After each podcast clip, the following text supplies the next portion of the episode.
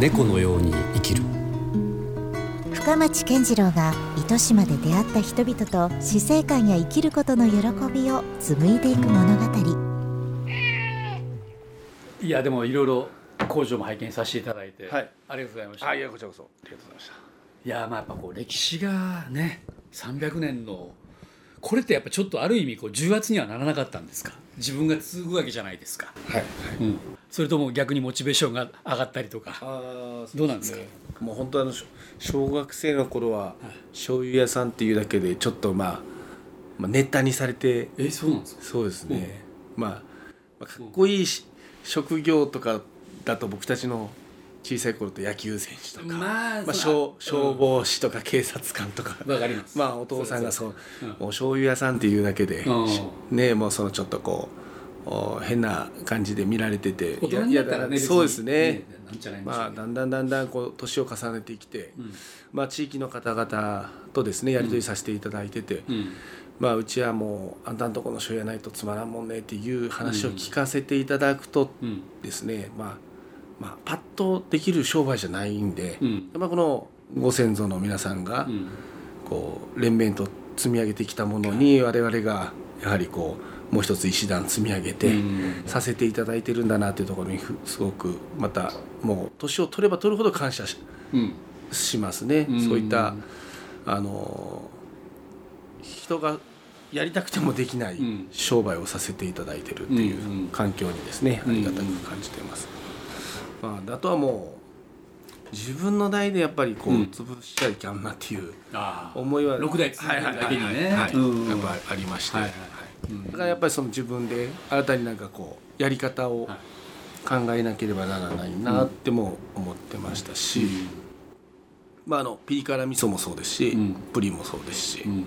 まあ、あとちょっとあのお出汁のパックとか、うん。あの辺も僕帰ってきて。ああたありましたね。ちょっと触れまはいはいはい、うんまあ、やらせていただいてて、うんうん。まあ、それこそ、まあ、こういう糸島っていう地域は横のつながりもすごくありますんで、うんまあ、あのお葬式の返礼品とかに、はい。あのお出汁のパック使っていただいあたりとか。ーなるほど。うんはい。うんまあそのおどうにかこう期待醤油って名前を、うん。まあ、地域の人たちにしっかりと、まあ、覚えていただく、うん。まあ、糸島には期待醤油があるんだっていうふうな、まあ、活動とか運動もこう積極的にしていかないかんなっていうのがやっぱりありましたね。どうですか？こう6代にわたって。商売としては今一番よある意味いいぐらいな感じになってきてるんですか？水位としては。まあ、そうですね。あの我々の職業ってその、バーンと右肩上がりになることもないですしそうですね。まあ、まあインフラみたいなまあ、もんそうですね。まあ、コロナで確かにその飲食店さんが、うん。その売り上げが上がらない時とかは我々もその飲食店さん分ん。ダメージはありましたけども、はい。まあ、しっかりと顧客のお客様ついていただいてたんで、うん。もう本当に最悪の事態っていうのはもう免れたような状態です。で、まあ、今はまたその世界的にこう海外の人たちが、まあ来てくださるような環境がうん続いてますので今結構海外の方がうん。うちの国に持っていきたいんだけどっていうご相談が。おういう文化が割と世界に広がりつつあるんですかね。そうですね。やはり無形文化遺産になってからっていうのと、うん。あとはその各地でラーメン屋さんが活躍されてて。あ世界にありますね、確かにそうい。う、はいなんか今でやっぱりその各地でも大行列出してらっしゃるみたいなんですよね。うんうんでまあそこに使われてるのがやはり醤油がポイントだとうん。うんいうことで、ん。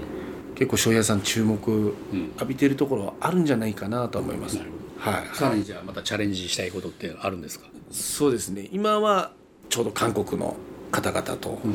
ちょっと大きな取引のうん。真っ只中で、で今年のお春先ぐらいから、ん。まあ、ドイツでうんそれこそこう糸島から創作日本料理を持ってってる同級生がいるんですよ。へで伊藤っていういううん。名前でですねドイツで頑張ってる子がいるんですけど、う。んまあ、そこにいやそうですね。だからドイツで糸島食材をしっかりと販売できるようにその僕たちもそのやっていきたいなっていう思いがあってですね。今そこのパイプ作りをしっかり作っていただいて、まあ、どうにかこう僕たちはいいものを作って海外の人たちに味わっていただけるような、まあ、環境づくりっていうのを作っていきたいなっていうふうに、はい、思全然もう守りじゃないですね。なんか今まで先代がやってなかったようなことがどんどん始まってるそうです感じもしますね。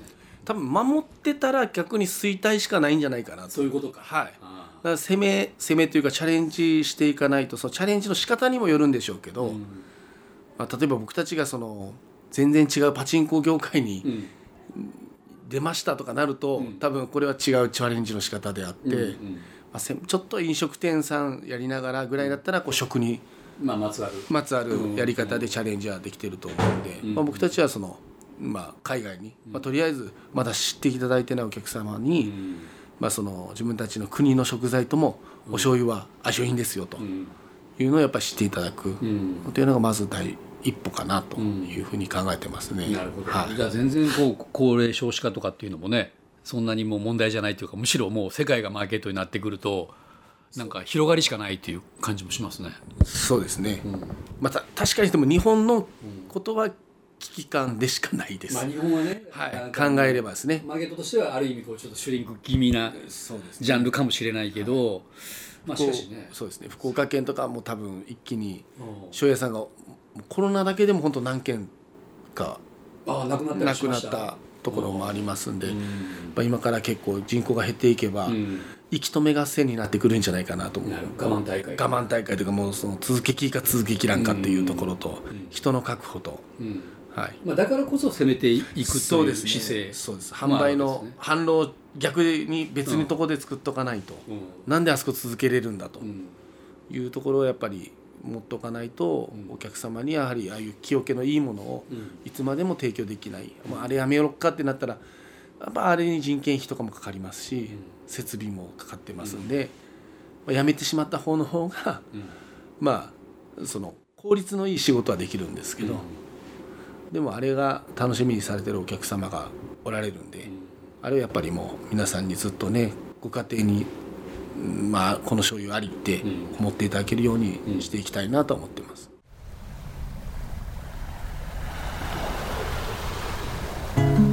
猫のように生きる